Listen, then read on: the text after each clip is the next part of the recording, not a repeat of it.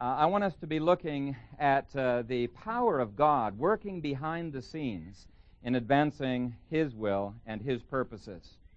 Esther 1, let's stand to honor God's word as we read it. This is the word of God.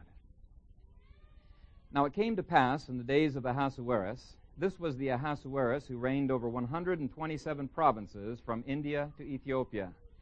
In those days, when King Ahasuerus sat on the throne of his kingdom, which was in Shushan the citadel, that in the third year of his reign he made a feast for all of his officials and servants, the powers of Persia and Media, the nobles, the princes of the provinces being before him. When he showed the riches of his glorious kingdom and the splendor of his excellent majesty for many days, 180 days in all. And when these days were completed, the king made a feast lasting seven days for all the people who were present in Shushan the citadel, from great to small, in the court of the garden of the king's palace. There were white and blue linen curtains, fastened with cords of fine linen, and purple on silver rods and marble pillars. And the couches were of gold and silver on a mosaic pavement of alabaster, turquoise, and white and black marble.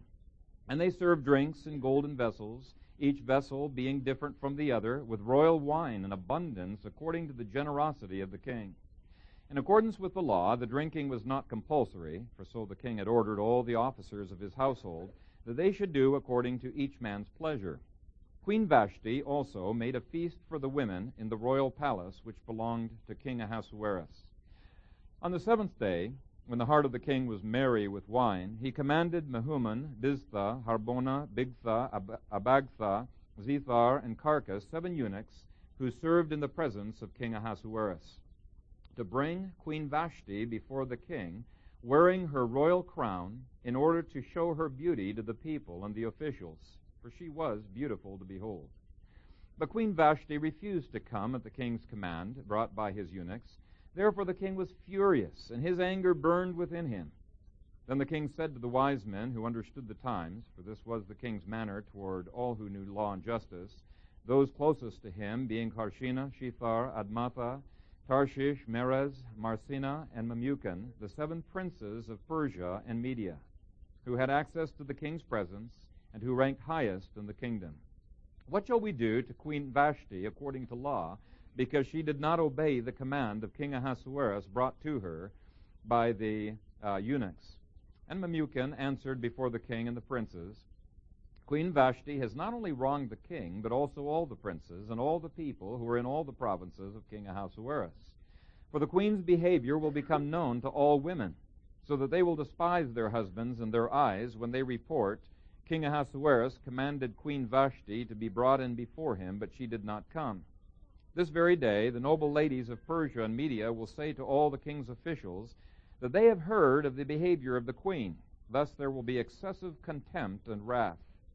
If it pleases the king, let a royal decree go out from him, and let it be recorded in the laws of the Persians and the Medes, so that it will not be altered, that Vashti shall come no more before King Ahasuerus, and let the king give her royal position to another who is better than she. When the king's decree, which he will make, is proclaimed throughout all his empire, for it is great, all wives will honor their husbands, both great and small. You're supposed to say, ha. But uh, And the reply pleased the king and the princes, and the king did according to the word of Memucan.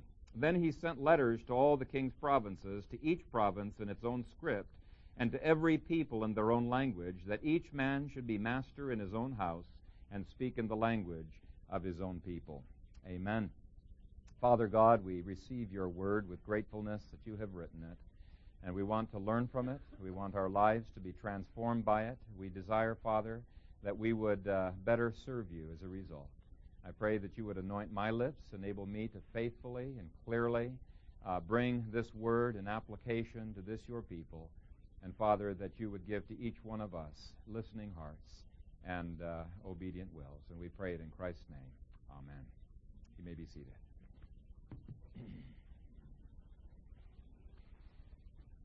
Most people who read through chapter 1 of Esther, I think, can recognize tyranny written all over the place, but they have a hard time recognizing the forms of tyranny that are current in our own cultures today. And uh, I think the reason for that is that we tend to be influenced by our culture to such a degree we don't even realize we're many times thinking in a cultural way. Uh, for example, I was uh, visiting up in Canada, uh, uh my, my father, and I got together with uh, some of my friends and, and relatives. and um, one of my friends uh, was talking politics with me. And in terms of Canadian politics, I was amazed at the increasing level of tyranny because it had been quite a long time since we had talked about politics uh, before. And uh, he thought it was increasing compassion. And I said, Well, explain. What, what do you mean by this?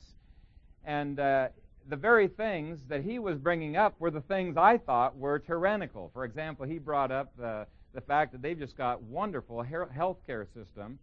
And uh, my brother just happened to come in right at that moment, and he says, Wonderful health care system. What are you talking about? And he related the incredible, uh, terrible way his wife almost died as a result of the, uh, of the care that uh, she got, or lack of care that she got there, which would never have been tolerated here in the States. And he said, You know, what about the abuse that my father was receiving in the hospital and the rationed care, you know, for the elderly and and, uh, you know, what about the fact that doctors are not allowed to visit more than so many times? Uh, and uh, he went on, he says, You call that compassion? And then it went on to some other things, like um, he thought that the government, and the government up there does have a monopoly on car insurance. And he thought that was great because that does away with uh, ungodly, you know, insurance companies ripping people off. And my brother said, Well, just two years ago, I totaled my car, and I only got half of what the Blue Book said, and they wouldn't give anything above that. And uh, conversation just kept going on. We gave all kinds of examples, but he still felt this is compassion, you know? Socialism in Russia and Sweden and other places, th- this is compassion. And that's why we have to define our terms biblically. We need to look to the Bible. What is justice? What is compassion?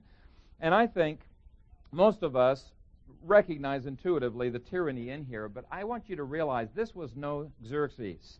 This was the enlightened Darius who was noted for his kind policies. In fact, he was nicknamed the doer of good, or as some translate the Persian, he who holds firm to the good. So he had a reputation of benevolence to his subjects. Now, let me back up a little bit because some of you were not here last week and you're thinking, well, what do, what do you mean, Darius? You know, in my margin it says uh, that most people say this is uh, Xerxes the king. And so let me back up and explain a little bit.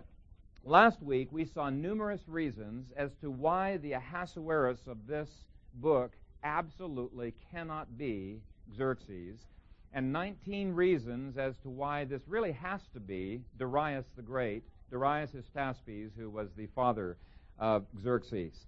And uh, we obviously don't have time to look at that. But if you look at the secular uh, uh, histories that are out there, the non biblical histories, you'll find there is only one king who is mentioned who reigns over Ethiopia and India who has 127 provinces.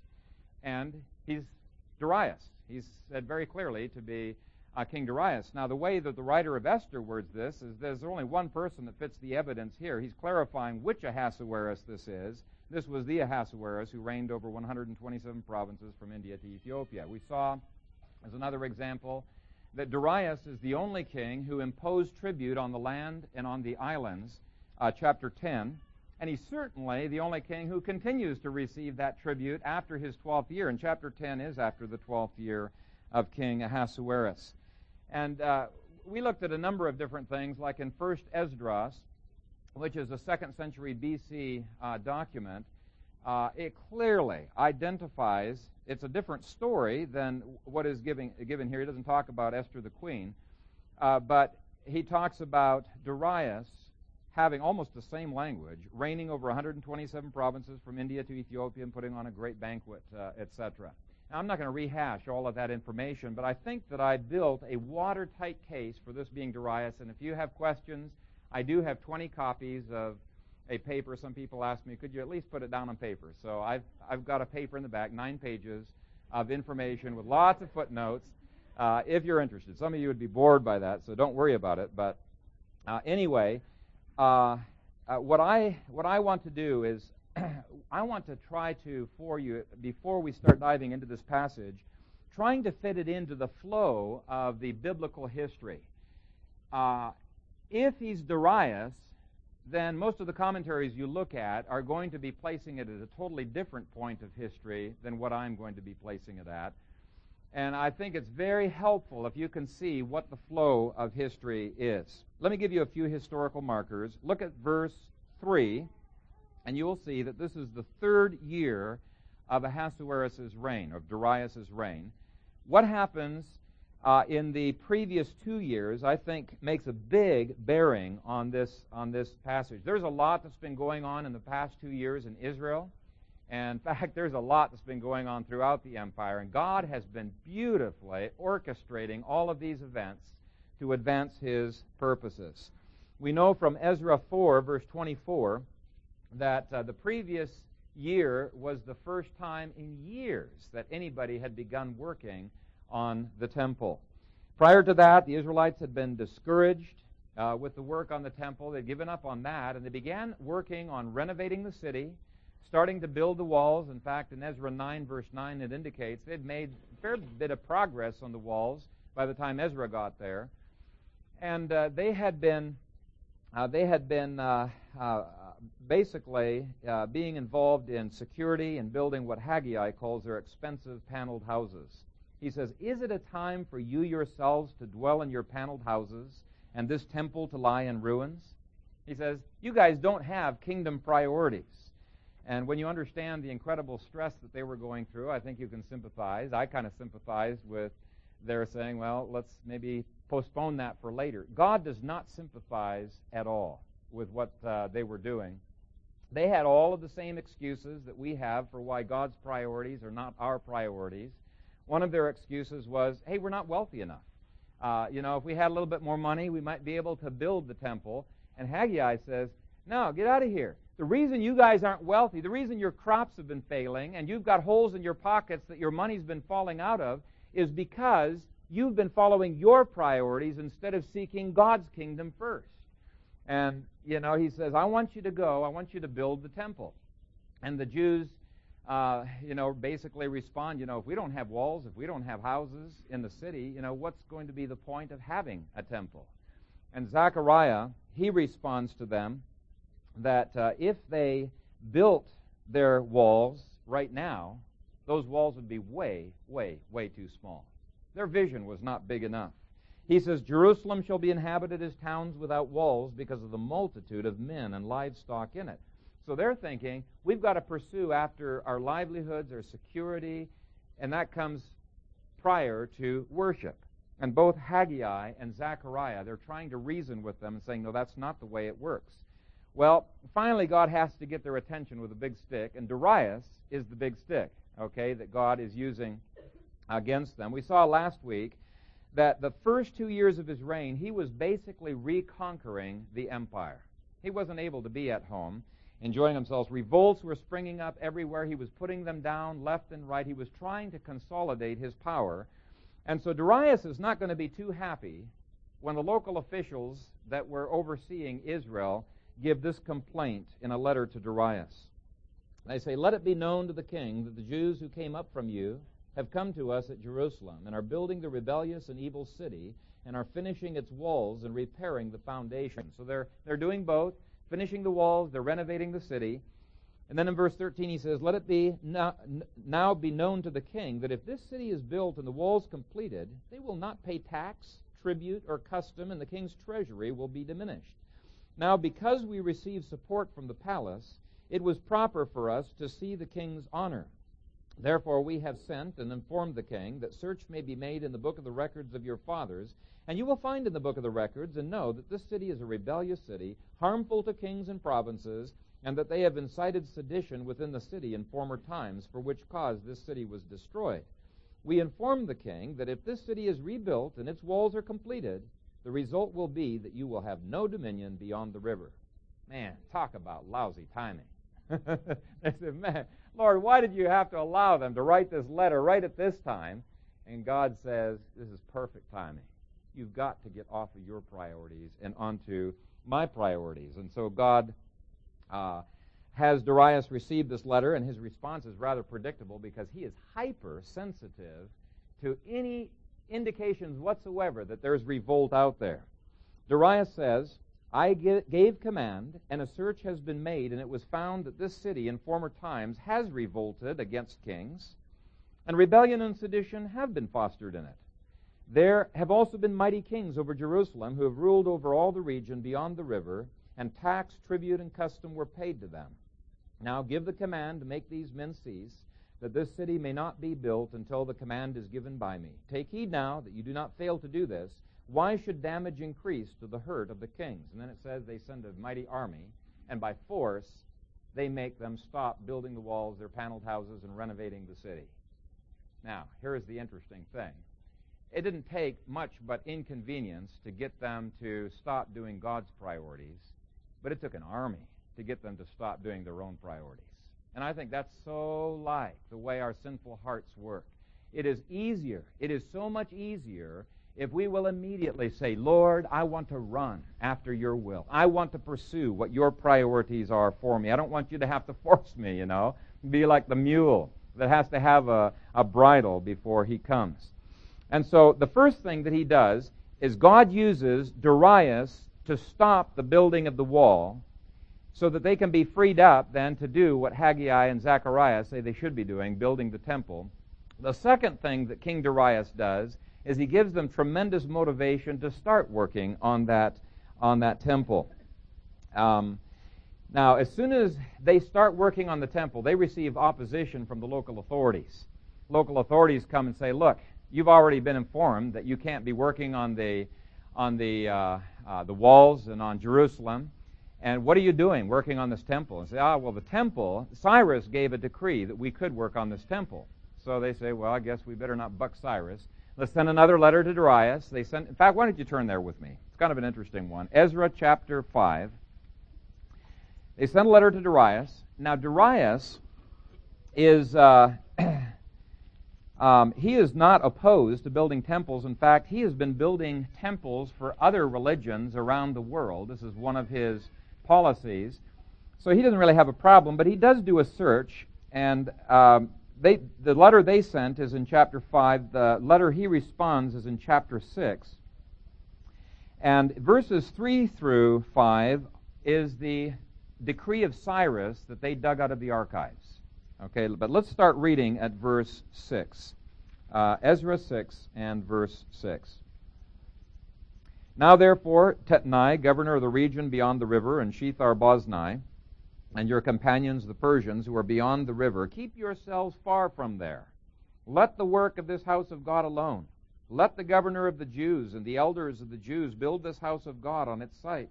Moreover, I issue a decree as to what you shall do for the elders of these Jews for um, the building of this house of God. Let the cost be paid at the king's expense from taxes on the region beyond the river. That's their region, right? And they were thinking, oh, great, why did we ask? This is to be given immediately to these men so that they are not hindered. And whatever they need, young bulls, rams, and lambs for the burnt offerings of the God of heaven, wheat, salt, wine, and oil, according to the request of the priests who are in Jerusalem, let it be given them day by day without fail, that they may offer sacrifices of sweet aroma to the God of heaven and pray for the life of the king and his sons. Also, I issue a decree that whoever alters this edict, let a timber be pulled from his house and erected, and let him be hanged on it and let his house be made a refuse heap because of this. And may the God who causes his name to dwell there destroy any king or people who put their hand to alter it, or to destroy this house of God which is in Jerusalem. I, Darius, issue a decree. Let it be done diligently. Then Tatnai, governor of the region beyond the river, Shethar, Boznai, and their companions diligently did according to what King Darius had sent.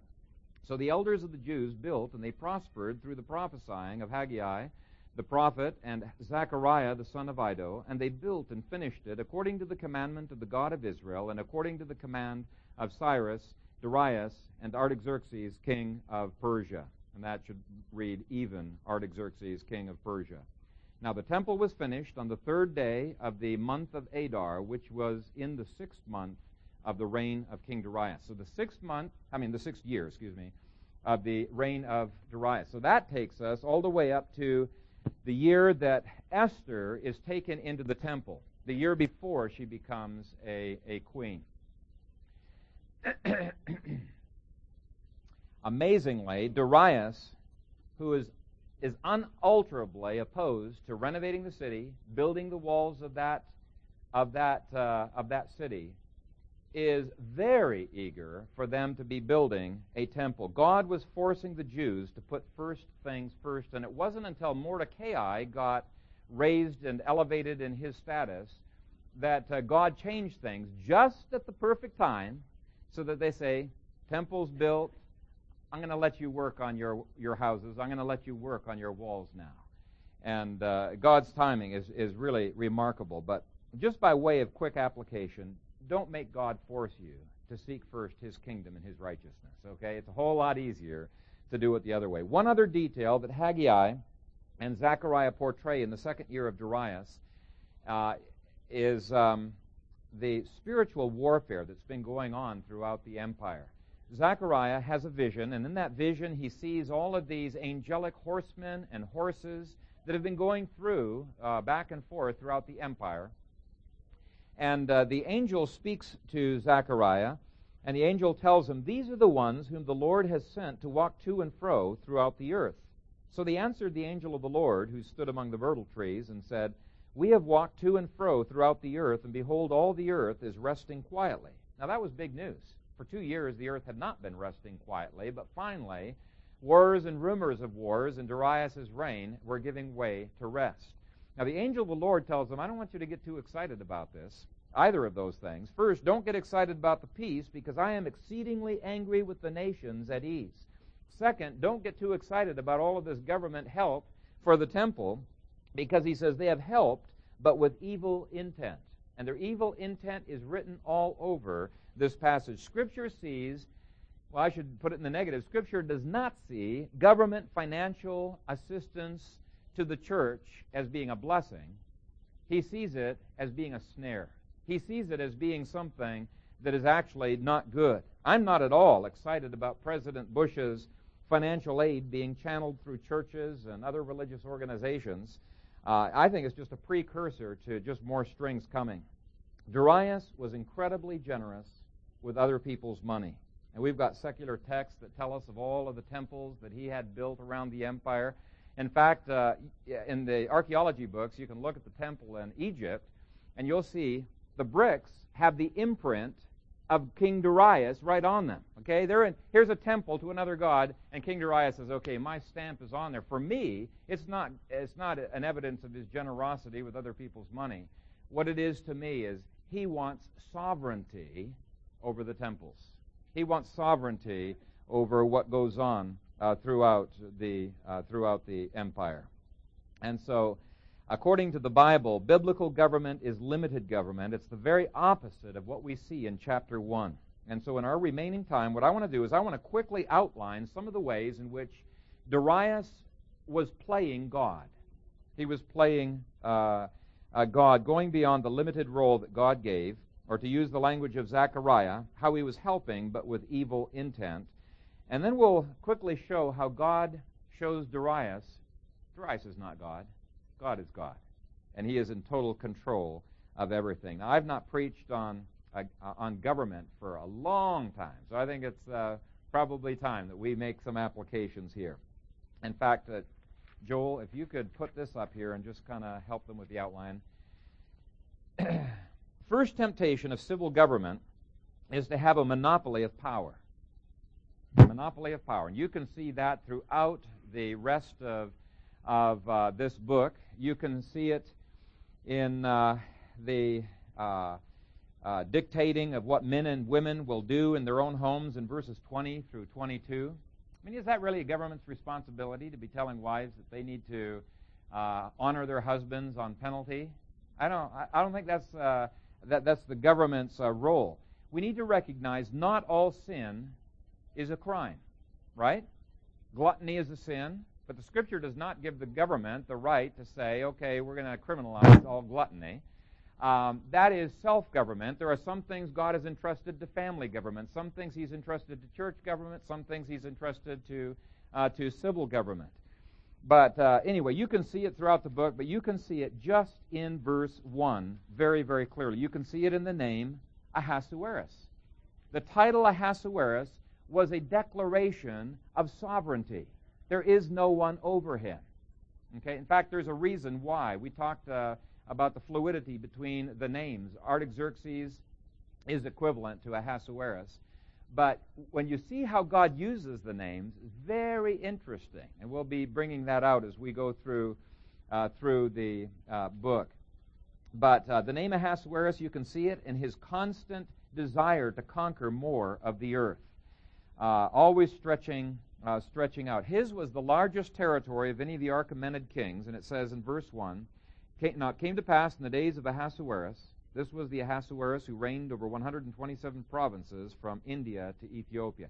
Man, incredible stretching out. He had a large enough kingdom in the first few years, but he was constantly pressing more, more, more that he wanted to have. Now, contrast that with the uh, words that God said to Israel that he gave them a special area that they would be in, but he says, Don't meddle with the kings over here. Don't meddle with those kings. I have not given them to you. He did not want them having an expansionist uh, perspective. Now, that's just a part of it. You know, United Nations wants to have, you know, a one world government like Darius wanted to have. That's just a part of it. It's not just universal jurisdiction out that way, it's universal jurisdiction within the nation as well, over everything that goes on, over every form of government. For example, has God given the family and the church and the state as separate jurisdictions? And we believe absolutely yes, He has. They're separate governments, not one over the other. They're separate side by side. They've got different jurisdictions. And um, uh, God cursed some of the kings who overstepped their jurisdiction, like King Uzziah, for example, and began meddling in what was the jurisdiction of the family or what was the jurisdiction of uh, the church. And it's not enough to say those were sincere kings. I mean, there is enough sincerity to go around, you know, to everyone. Uh, I think probably the people who established some of the, you know, unconstitutional agencies in America, like OSHA and the Department of Education, Department of Agriculture, and all these other departments, I'm sure they were very sincere. They didn't want to see people losing their farms. They didn't want to see people being hurt on the job. You know, they, they, they want to make sure people are educated. So there's sincerity there, but the question we need to ask is not are they sincere? We need to ask the question is this a legitimate jurisdiction that the government has? And if we're not willing to ask that question, then we are saying, in effect, governments can be an Ahasuerus. There are no limits to what governments can do. Right? We need to ask what is the jurisdiction of government? Sovereignty is an attribute of God, not of man. Limited jurisdiction, limited powers is an attribute of the creature. And I think even churches can fall into this trap. Uh, very easy. We've got to, families can fall into this trap. Um, one of the reasons we put into our, uh, our, our purpose statements over and over again that families retain to themselves all powers, all rights, all uh, uh, ministries that are not explicitly given to either state or church is because churches, if they don't realize that they have limited jurisdictions, it begins creeping into other areas, doesn't it? So it can happen to, uh, to any of us. By the way, I love the name Covenant Family Church because I think that gives a nice balance. That, that concept of federated families uh, is, uh, is a great concept. Rushdoony says God grants dominion to man under his law, but he does not grant his sovereignty. God alone is absolute Lord and sovereign. To deny God's sovereignty is to transfer sovereignty from God to man or to man's state. Thus, Thomas Paine, in The Rights of Man, affirmed as a fundamental principle the sovereignty of the nation state, declaring, and I want you to get this, this is terrible theology, but it's a theology that not just liberals, but many conservatives are embracing to their bosom in government today. They, they, they really are followers of the quote unquote conservative Thomas Paine. But here's what Paine said The nation is essentially the source of all sovereignty, nor can any individual or any body of men be entitled to any authority which is not expressly derived from it. The government, the, the nation, is the source of all authority. I mean, that's saying that they have all a monopoly on power. R.J. Rushdoony said, The goal of the state is the old pagan and Platonic dream of a monopoly of power. By its claim to sovereignty and to universal jurisdiction over everything within its domain, the modern state seeks indeed to be a God walking on earth. Now, obviously, I don't think most kings are going to call themselves God. that'd be too crass. And I don't think Darius would have called himself God. He was a monotheist. He worshiped one God. He was a Zoroastrian. And so he would have said, No, there's one God. But by his actions, he denied it. By his actions, he declared himself to be. So that's the first hint of playing God, his seeking to have a monopoly of power. Well, that immediately is going to manifest itself in different ways, and manipulation and politicking is one, point B. Verse 3 of Esther says that in the third year of his reign, he made a feast for all of his officials and servants, the powers of Persia and Media, the nobles and the princes of the provinces being before him. Now, why did he do this? Herodotus talked about these kings putting on these massive banquets. And why did he do it? Well, I think there were three reasons that were uh, spelled out. First, to visually make it obvious to everyone through his wealth that um, that uh, they were beholden to him, like a father feeding his family. Okay, secondly, to demonstrate that he had the wealth to be able to make good on his promises of reward to those who were loyal to him. And thirdly, he was just appealing to their selfishness, their self interest. And it's not just the federal agents and officials that need to be kept happy and loyal. He wants the citizens of Susa happy as well. And so tax money flows generously for 180 days.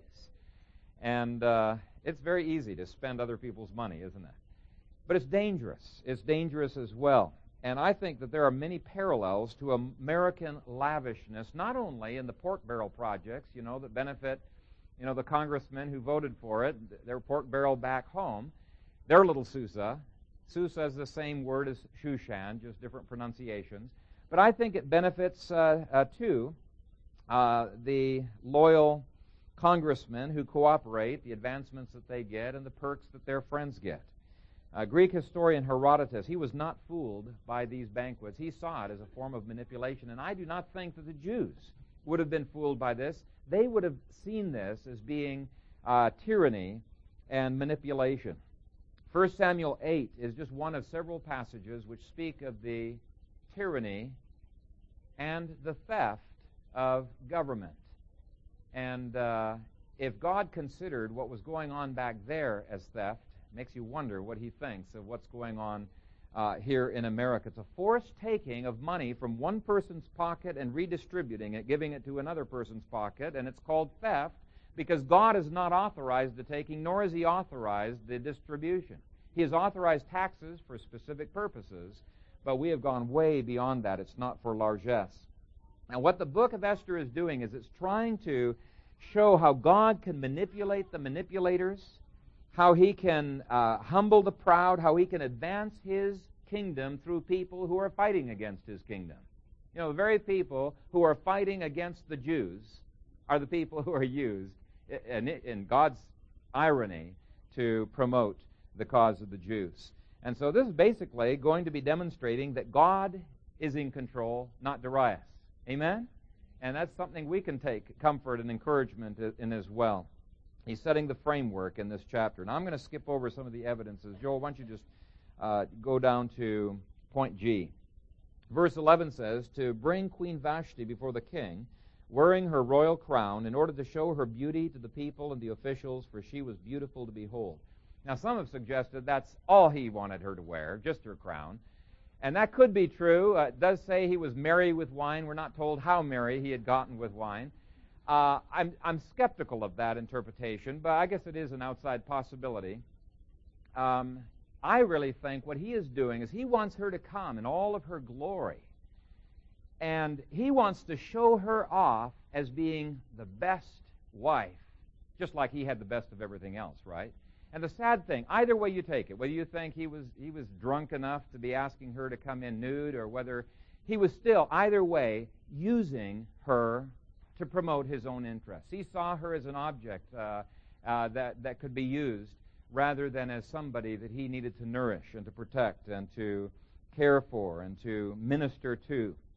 And uh, I, I, I think, really, that wanting to control situations, control people, control circumstances is native to the human heart. I think we're all little Ahasueruses running around apart from God's grace, and we're wanting to control things. Some people are much better at it than other people are, but I think it's native to the human heart. And Jesus warned us. He says that no one who does not forsake all things, take up their cross and follow him, those who are, don't do that, he says they're, they're, they're not worthy to be his disciples. The desire to possess, the desire to control, I think is just a part of our human heart. And Christ says we can't do that. We need to let it go. And he promises perks when we do so. In Mark chapter 10, uh, Christ said, Assuredly I say to you, there is no one. Okay, this is one of those universals, no exceptions. There is no one who has left house or brothers or sisters or father or mother or wife or children or lands for my sake in the Gospels who shall not receive a hundredfold now in this time. And then he lists the same things that they've given to God as a stewardship trust. God's giving it back, enabling them to enjoy it 100 times more. He says, Who shall not receive a hundredfold now in this time houses and brothers and sisters and mothers and children and lands with persecutions, the promises of pain free life, and in the age to come eternal life. But many who are first will be last, and the last first. And so putting ourselves first Refusing to deal with things as a stewardship trust means we're acting as gods. And in one sense, Darius' attitude toward his wife was really no different than the Jews who were back in Israel and were refusing to build the temple. They wanted to hold on to their things, and they were putting God on the back burner.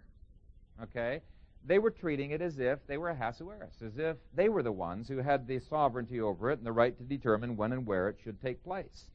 Now, we're probably going to look at Vashti more on another day, so I'm not going to spend too much time here. But I do want to say that when we're pointing the finger at King Darius, we need to remember that there may be three fingers pointing back at us because it's so easy for us to have this kind of a controlling uh, attitude toward others. We dare not be little Ahasueruses.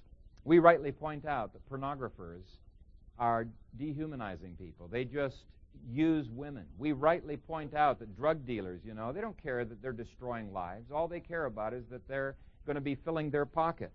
Uh, we rightly object to spouse abusers and spouse controllers and and people like uh, like Cain who saw Abel as an object to be destroyed. But you know what?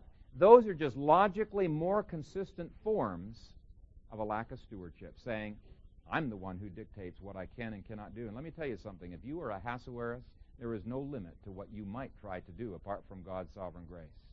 And so we, we do need to be admonished by this. Now, we do need to hurry on. Verse 4 speaks of, showed him the riches of his glorious kingdom and the splendor of his excellent majesty for many days. Okay, he saw the whole kingdom as his and the wealth of the people as his and the people themselves were his, as the book goes on to show. He was the one who was the center of uh, the universe, and I think this is the ultimate in centralization of, the, of, of government.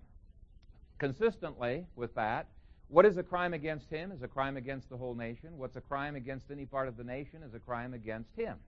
Uh, he just sees himself as being wrapped up in there. Verse 16 Memucan answered before the king and the princes, Queen Vashti has not only wronged the king, but also all the princes and all the people who are in all the provinces of King Ahasuerus. I mean, he's universalizing a little thing that's happened in his household. But when the king's whims become state laws, you have tyranny. You have the ultimate in centralization of government. The Holman Bible Dictionary says, unlike Cyrus, Darius organized a tightly knit centralized state and vested himself with absolute power. And I think almost anybody would agree with that statement. Any, any scholars would, would agree with that. Uh, there's much I don't agree with in American politics, but one thing I am so thankful for is we don't have absolute power. Still not possible because we got all kinds of checks and balances in place in this nation. We need to be thankful for that. We need to be very grateful for that. Okay, point J, Joel. Another danger that we see in this chapter is multiplying laws every time a new perceived danger comes up. Verses 19 through 20. If it pleases the king, let a royal decree go out from him. Let it be recorded in the laws of the Persians and the Medes, so that it will not be altered, that Vashti shall come no more before King Ahasuerus, and let the king give her royal position to another who is better than she. When the king's decree, you know, by the way, I, I didn't I should have probably mentioned that, but that idea that the law cannot be changed, that's a claim to divinity. You know, man's laws are eternal, they're unchangeable, you know, just like God's are. But anyway, verse 20, when the king's decree, which he will make, is proclaimed throughout the empire. And that's also sk- uh, skating on thin ice. The king's decree, which he will make, you know, he's an advisor. He's not supposed to be telling him what he will be doing. But anyway, will make is proclaimed throughout all his empire, for it is great. All wives will honor their husbands, both great and small, as if a law is going to cause wives, you know, to honor and respect their husbands. Uh, that's just not the uh, not the way that it works. And then he makes his decree in verse 22. Now, this is humanism's way. Rather than admitting that it was his sin, that it was a problem with the, the way government was handling things, the shift goes off somewhere else. And what's the solution? More of the same problem. And I, I just see that all over the map is the way we tend to deal with things. For example, you know, during the Great Depression, all kinds of people lost money in the stock market. So what does the government do? They come along and they say, the only people who can invest in venture capital, startup companies, the only people who can do that are people who have so many million dollars worth uh, that have, what is it, 300,000 or something like that of cash that's available. And so millionaires love this kind of law. They say they're protecting the little guy, but what they're doing is they're keeping the little guy from getting the cream of the crop of investments. You can see it in the modern uh, situation with Enron and Andersen. We've got accounting problems. We've got major mess that's out there. Maybe people have broken the law. What do they want to do? They want to make more laws. People are always going to get around those new laws until finally we have so many laws we don't have any more free market. But that's just the way uh, the the um, Ahasuerus approach to government works. Is uh, we view the state as savior. And uh, we have to recognize there is only one Savior, there is only one Messiah. He is King Jesus, Lord of Lords, King of Kings. Now, we're living in a time when even conservatives, I think, view every problem as a problem. We don't instantly go to the Lord. You know, God judged, what was it, King Asa? Because he went to doctors before he went to the Lord. we live in a time when people are constantly going to the state. Doesn't matter what the problem is, we go to the state for the solution. State is not Messiah. Okay. Uh, Joel, why don't we just skip down all the way to L? Government steps into the home, tries to run the home in verse 22. Then he sent letters to all the king's provinces, to each province in its own script, and to every people in their own language, that each man should be master in his own house and speak in the language of his own people. And the logic there is that if a man's going to be the master and he's married somebody that speaks a different language, you've got to outlaw that language. It can only be the language. You know, crazy law.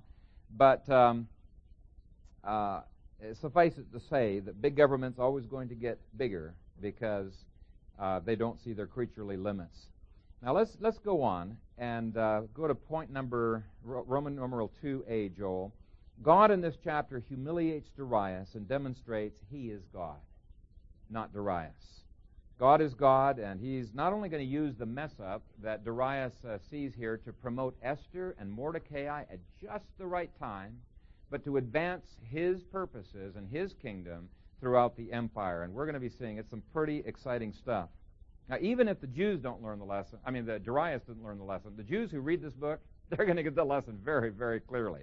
The irony, I don't think, is lost on the readers that the one who is commanding everybody else to be masters of their own home couldn't be master of his own home, right? Uh, it, it's it's uh, sort of like Congress passing laws, but they're exempt from these laws that they pass on everybody else. Uh, if Vashti proved one thing, it was that Darius could not control her will. He could kill her, but he could not control her will. I think we need to learn that lesson as well. You know, many times we get frustration, frustrated with people and angry with people and bent out of shape because we're trying to control them. We can't even control and change the hearts of our children. We can influence, we can love them, we can bring God's word to bear into their lives, but only God can change the heart. That's why we have to be on our knees when we're ministering to our children. Why we have to be on our knees when we are praying that God would change the state. Politics alone is not going to do it. It has got to be God changing the hearts of people.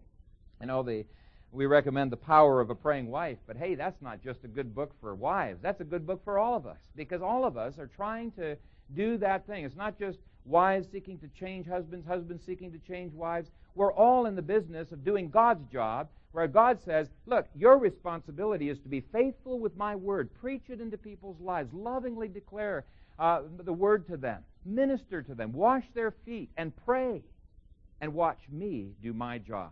But too many times we take on the position of God ourselves, and conse- consequently, we're just frustrated in our, our relationships with each other. Anyway, that's getting kind of off on a rabbit trail, but the point here is that God chose Darius there were limits in his power with Vashti. Secondly, he shows him he really doesn't know what to do. In verse 15, he says, What shall we do? Uh, then the third way, point C. The third way that God shows the lack of control of Darius is in verse 12. It says, Therefore the king was furious, and his anger burned within him. His goals had been obstructed, and his pride was slapped in the face. It was hurt. And if he had been in control, he wouldn't have been angry. But we need to realize most of life is out of our control, right? There's no need for anger when we can depend upon the Lord to do his job. So, anyway, he can't control her, so what does he do? He tries to destroy her. And I think that's what goes on in many marriages. It's what goes on in many families. The fourth evidence that he is not God is that he succumbs to the counselor's manipulations, probably without even realizing he was being manipulated. Some have suggested that Memucan had ulterior motives. Maybe, maybe he wanted, he, he was nobility. Maybe he wanted his, um, he seeks to manipulate Darius, and Darius is not thinking straight. Ironically, by accepting Memucan's advice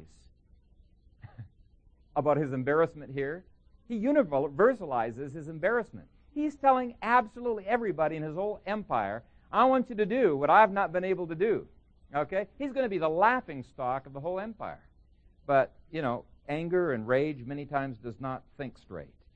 And secondly, it seems that Memucan doesn't want to risk Vashti coming back into favor, and so he wants to invoke the policy let's make this one notch up. Let's make this a decree of the Persians and the Greeks. I don't want my neck to roll. You know, she gets back into graces with you.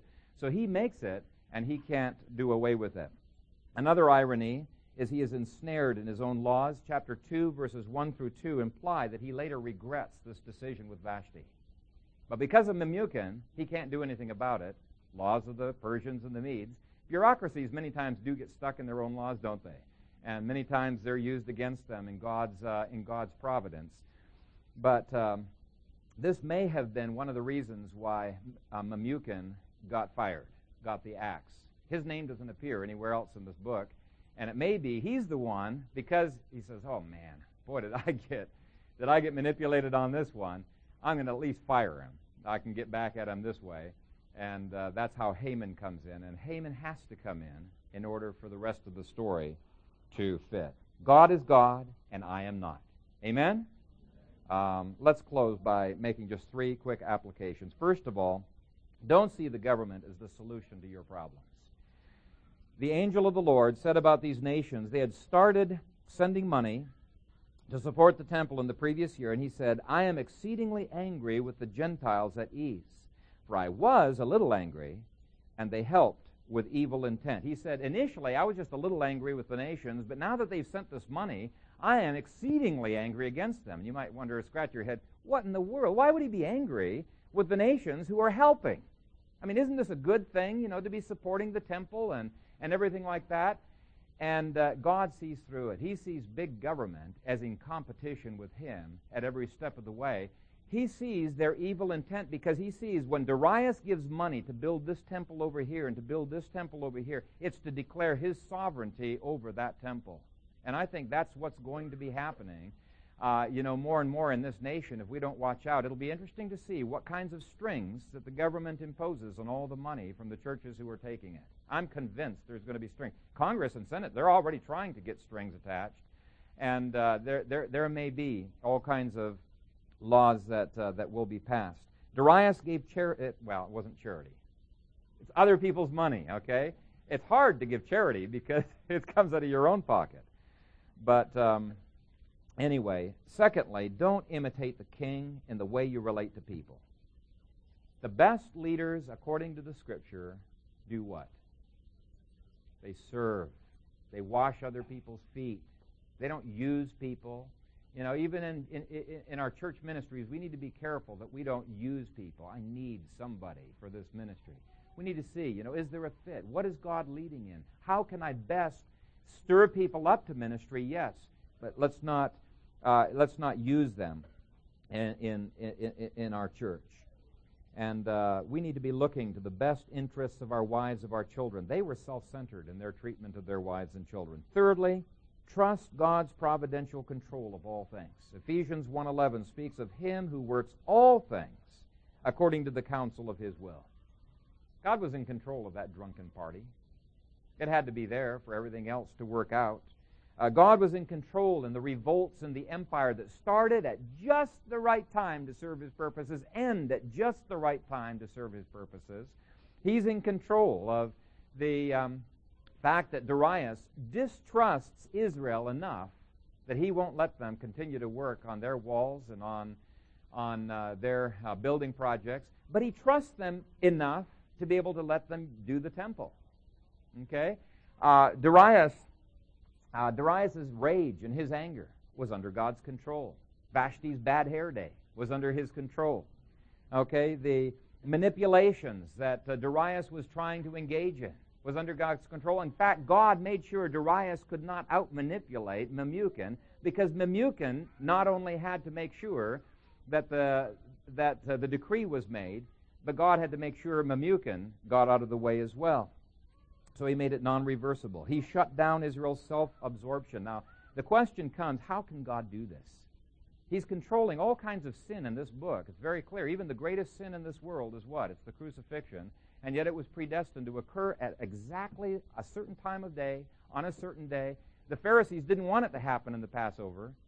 They wanted it to happen after when there weren't crowds. And God says, no, it's going to happen on Nisan 14, exactly the time that I've specified. How can God do that?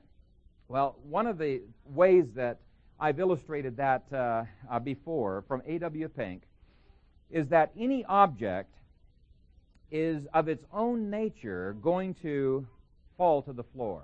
I don't have to slam this down to the ground for it to fall. All I have to do is withdraw my restraining grace, or, I mean, my restraining hand. That illustrates my restra- uh, God's restraining grace. Okay, like the gravity that draws this down, we are prone Everybody is prone to sin, and even unbelievers have God's restraining grace keeping them from becoming more evil than they could become. Now, what does Romans 1 say? God eventually, when they despise his grace, he gives them up, right? What happens when he gives them up? They are going to fall. So God can determine that they will fall without being the author of sin in any way. He doesn't tempt people to sin. They don't deserve that grace that was restraining their behavior.